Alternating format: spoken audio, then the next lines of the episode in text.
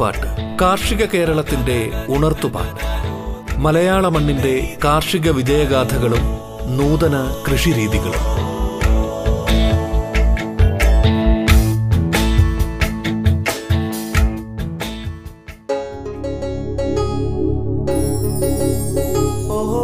നമസ്കാരം പ്രിയ ശ്രോതാക്കളെ. കൊയ്ത്തുപാട്ടിലേക്ക് സ്വാഗതം. സുഗന്ധവിളകളുടെ ശാസ്ത്രീയ പരിചരണം എന്ന വിഷയത്തിൽ സ്റ്റേറ്റ് അഗ്രികൾച്ചർ വിഭാഗം retired joint director Shri Vikraman സംസാരിക്കുന്നു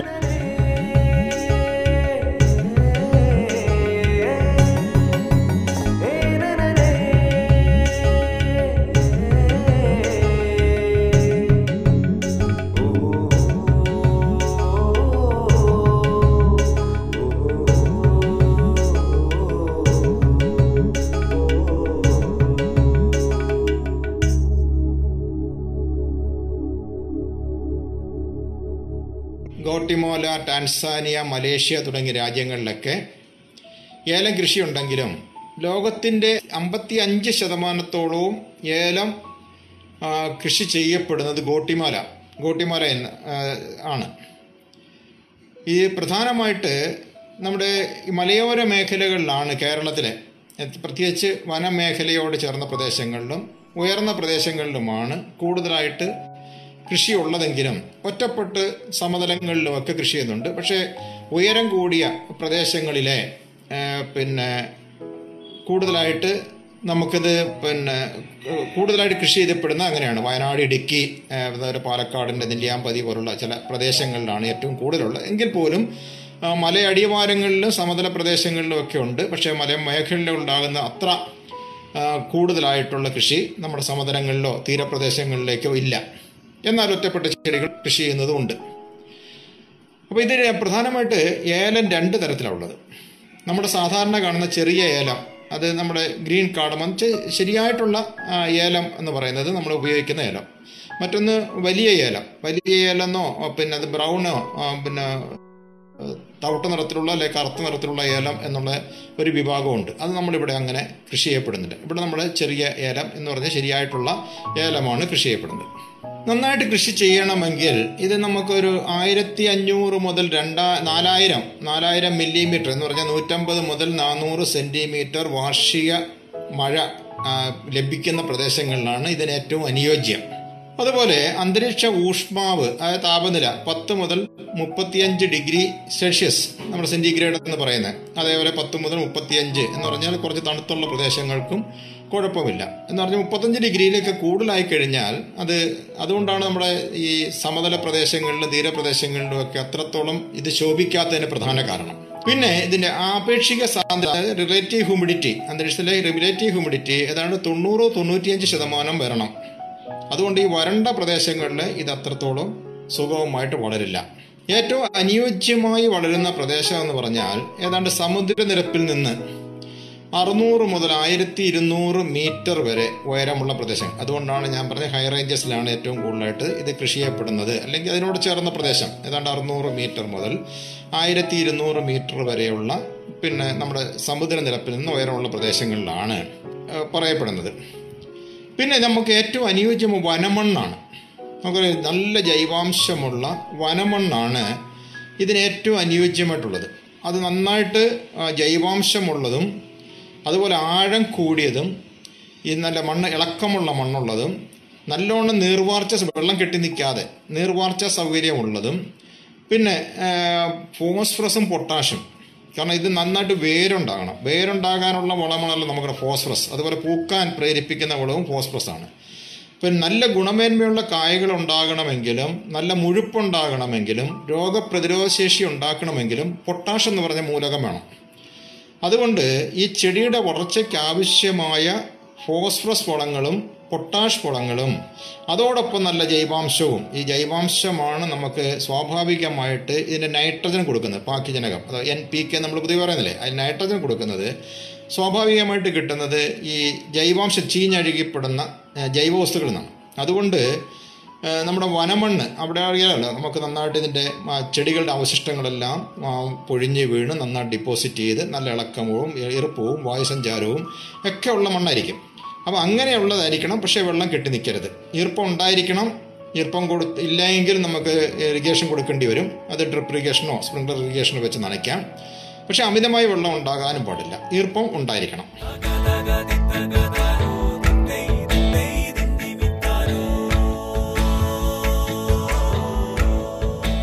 കൊയ്ത്തുപാട്ട് കാർഷിക കേരളത്തിന്റെ ഉണർത്തുപാട്ട്.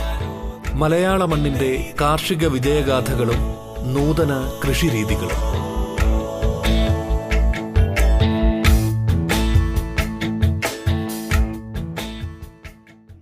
പിന്നെ പ്രധാനമായിട്ട് നമ്മളിവിടെ കൃഷി ചെയ്യപ്പെടുന്നത് മൂന്ന് ഇനം പിന്നെ നമ്മുടെ ചെറിയ ഏലം അഥവാ നല്ല ഏലം എന്നുള്ളതിലെ മൂന്ന് ഇനമാണ് പൊതുവേ നമ്മൾ കൃഷി ചെയ്യാൻ വേണ്ടി ഉപയോഗിക്കുന്നത്. ഒന്ന് മലബാർ ഇനം എന്ന് പറയും മലബാർ ഇനം. അത് ഏതാണ്ട് അറുന്നൂറ് മുതൽ ആയിരത്തി ഇരുന്നൂറ് മീറ്റർ വരെ സമുദ്രനിരപ്പിൽ നിന്ന് ആയിരത്തി ഇരുന്നൂറ് മീറ്റർ വരെയുള്ള ഉയർന്ന പ്രദേശങ്ങളിലേക്കാണ് ഈ മലബാർ ഇനം.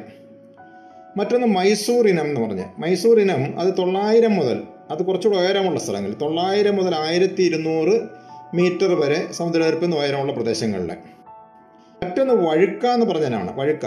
ഈ വഴുക്ക ഇനമാണ് ഇന്ന് ഏറ്റവും കൂടുതൽ കൃഷി ചെയ്യപ്പെടുന്നത്. അത് തൊള്ളായിരം മുതൽ ആയിരത്തി നാനൂറ് മീറ്റർ വരെ ഉയരമുള്ള പ്രദേശങ്ങൾക്ക് അനുയോജ്യമാണ്.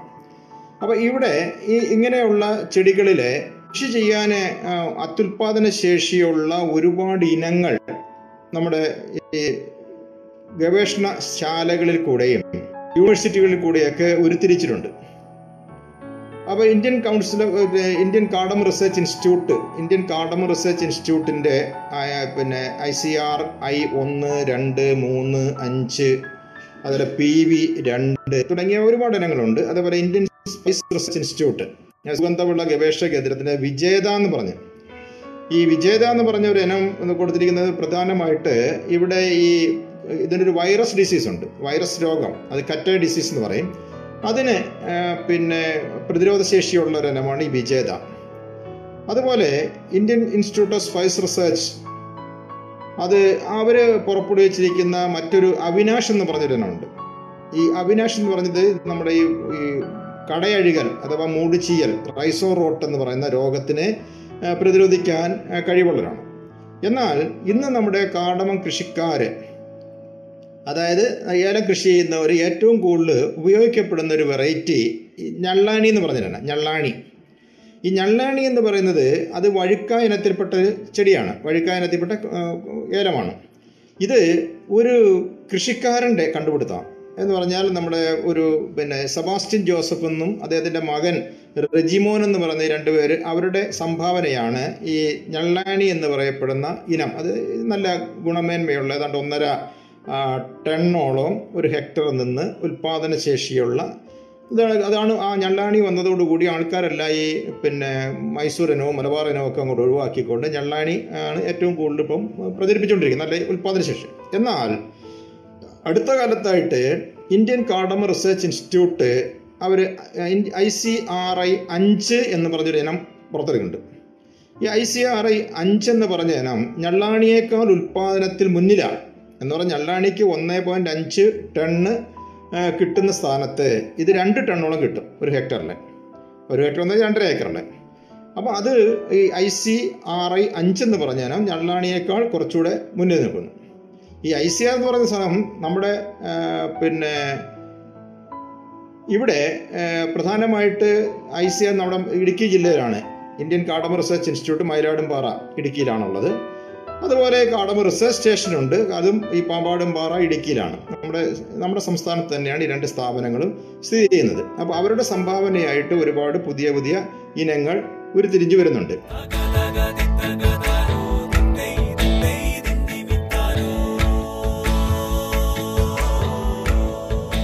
കൊയ്ത്തുപാട്ട് കാർഷിക കേരളത്തിന്റെ ഉണർത്തുപാട്ട്.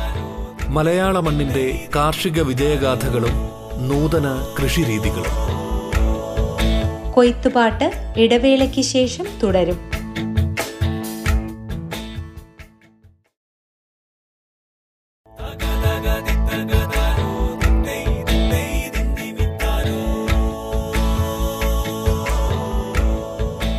കൊയ്ത്തുപാട്ട് കാർഷിക കേരളത്തിന്റെ ഉണർത്തുപാട്ട്.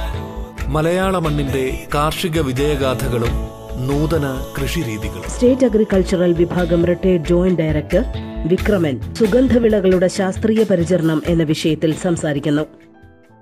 മുളപ്പിച്ച തൈകൾ ആണ് ഏറ്റവും കൂടുതലായി ഉപയോഗിച്ചുകൊണ്ടിരുന്നത്. പക്ഷേ അതിനൊരു പ്രശ്നമുള്ളത് വൈറസ് വേഗത്തിൽ വ്യാപിക്കുന്നുള്ളതാണ്.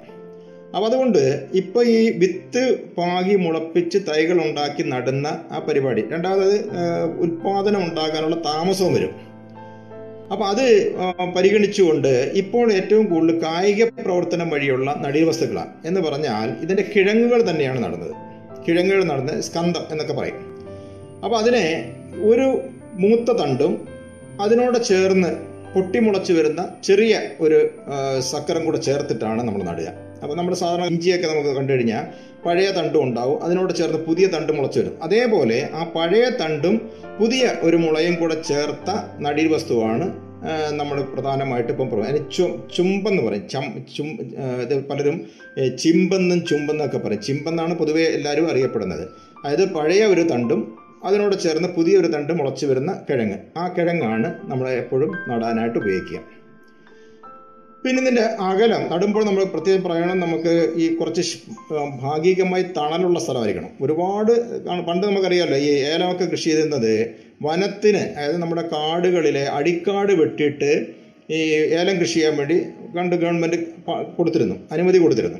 അത് മുപ്പത് കൊല്ലത്തേക്കോ മുപ്പത്തി മൂന്ന് കൊല്ലത്തേക്കോ തൊണ്ണൂറ് കൊല്ലത്തേക്കൊക്കെ അനുമതി കൊടുത്തിരുന്നു കാട്ടമും അപ്പോൾ അടിക്കാട് വെട്ടി കാട് അപ്പം തണൽ വേണം.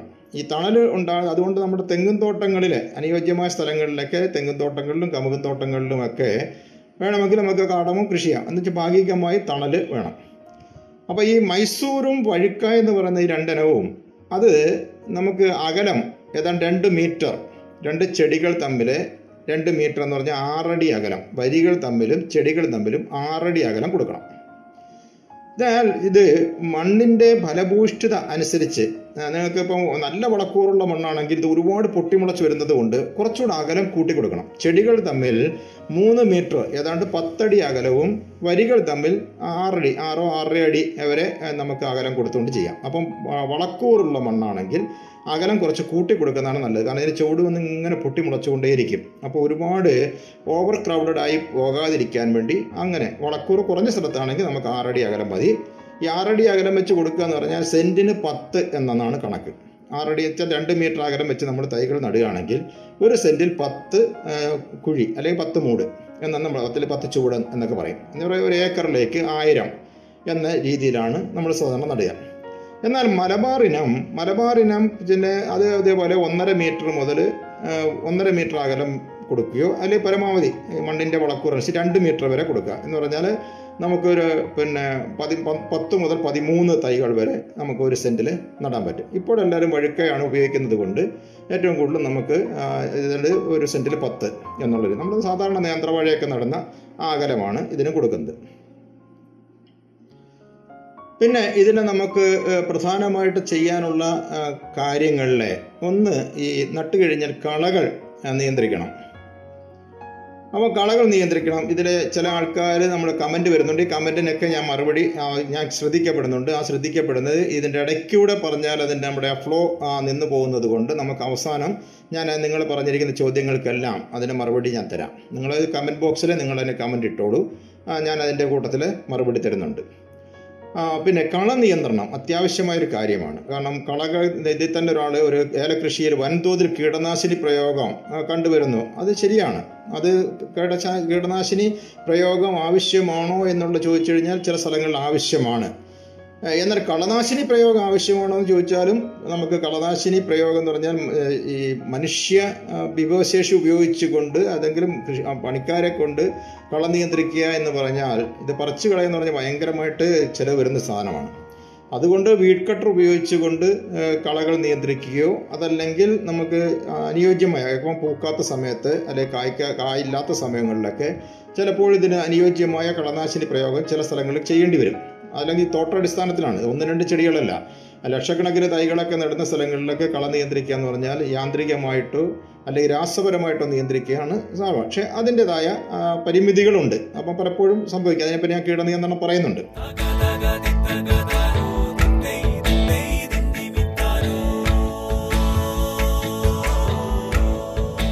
കൊയ്ത്തുപാട്ട് കാർഷിക കേരളത്തിന്റെ ഉണർത്തുപാട്ട്. മലയാള മണ്ണിന്റെ കാർഷിക വിജയഗാഥകളും നൂതന കൃഷിരീതികളും.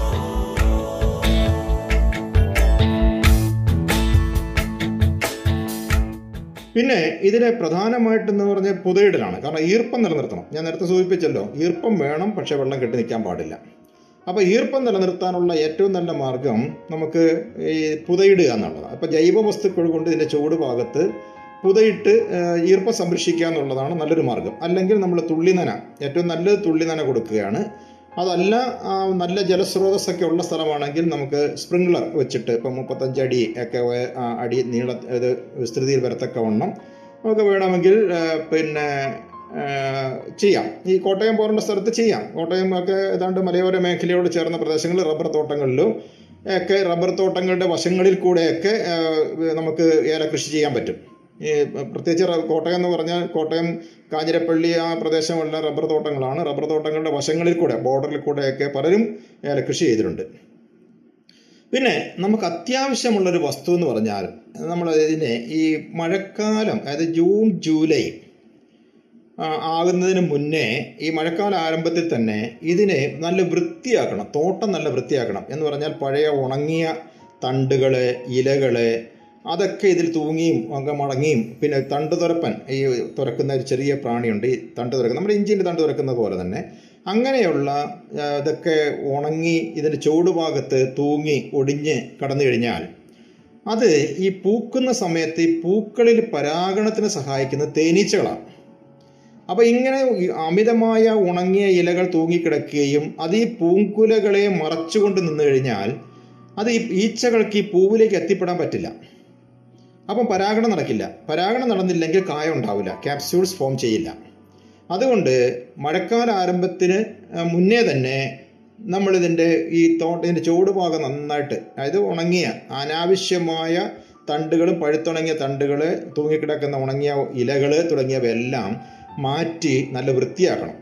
എന്ന് പറഞ്ഞാൽ പൂങ്കുലകൾ പുറത്തു വന്ന് വിരിയുമ്പോഴേക്ക് ഈച്ചകൾക്ക് വേഗത്തിൽ എത്തിപ്പെടാൻ പറ്റുന്ന രീതിയിലാക്കി മാറ്റണം.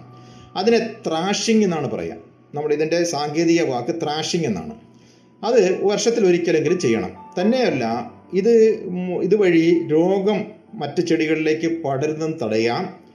പ്രധാനമായിട്ട് നമ്മൾ ഈ തേനീച്ചകൾക്ക് പൂവിലേക്ക് എത്തിപ്പെടാനുള്ള പാത ഒരുക്കി കൊടുക്കുക വഴി ഒരുക്കി കൊടുക്കുക എന്നുള്ളതാണ്.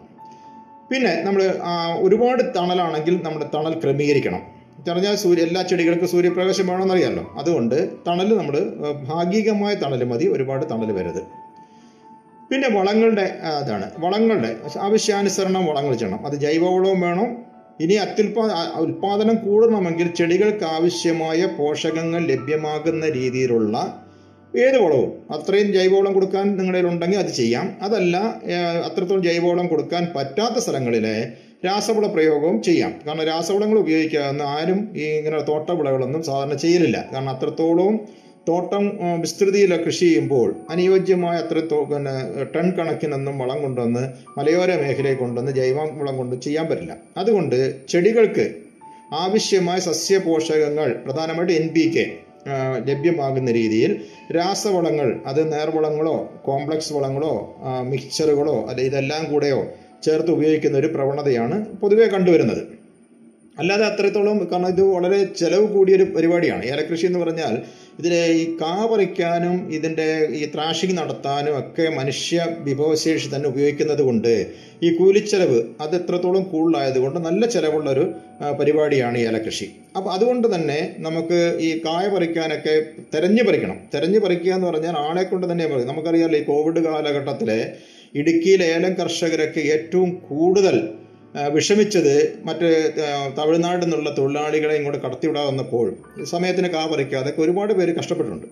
അപ്പോൾ അതുകൊണ്ട് കായ പറിക്കുന്നതിന് വേറെ ഒരു മാർഗമില്ല കാരണം അത് ഒരേ സമയം മൂക്കുന്നതൊന്നുമല്ല അതുകൊണ്ട് തെരഞ്ഞ് പറിക്കേണ്ടതാണ്. അപ്പം മനുഷ്യനെ കൊണ്ട് തന്നെയാണ് ചെയ്യുക പിന്നെ ജലസേന ഞാൻ നേരത്തെ പറഞ്ഞ ഡ്രിപ്പോ അല്ലെ സ്പ്രിംഗ്ലർ ഉപയോഗിച്ചുകൊണ്ട് ഇത്രയും കാര്യങ്ങളാണ് ഈ പ്രധാനമായിട്ട് ഏലം കൃഷിയുടെ ഇടയ്ക്ക് ചെയ്യേണ്ട കാർഷിക പ്രവർത്തനങ്ങൾ. ഇനി മറ്റേത് വെച്ചാൽ വളത്തിനെ പറ്റി സംബന്ധിച്ചാണെങ്കിൽ നമ്മൾ സാധാരണ രീതിയിൽ നമുക്ക് ജൈവവളം അത് കാലിവളമോ കമ്പോസ്റ്റുകളോ പിന്നെ ആരവളങ്ങളോ അങ്ങനെ എന്തും ആകാം.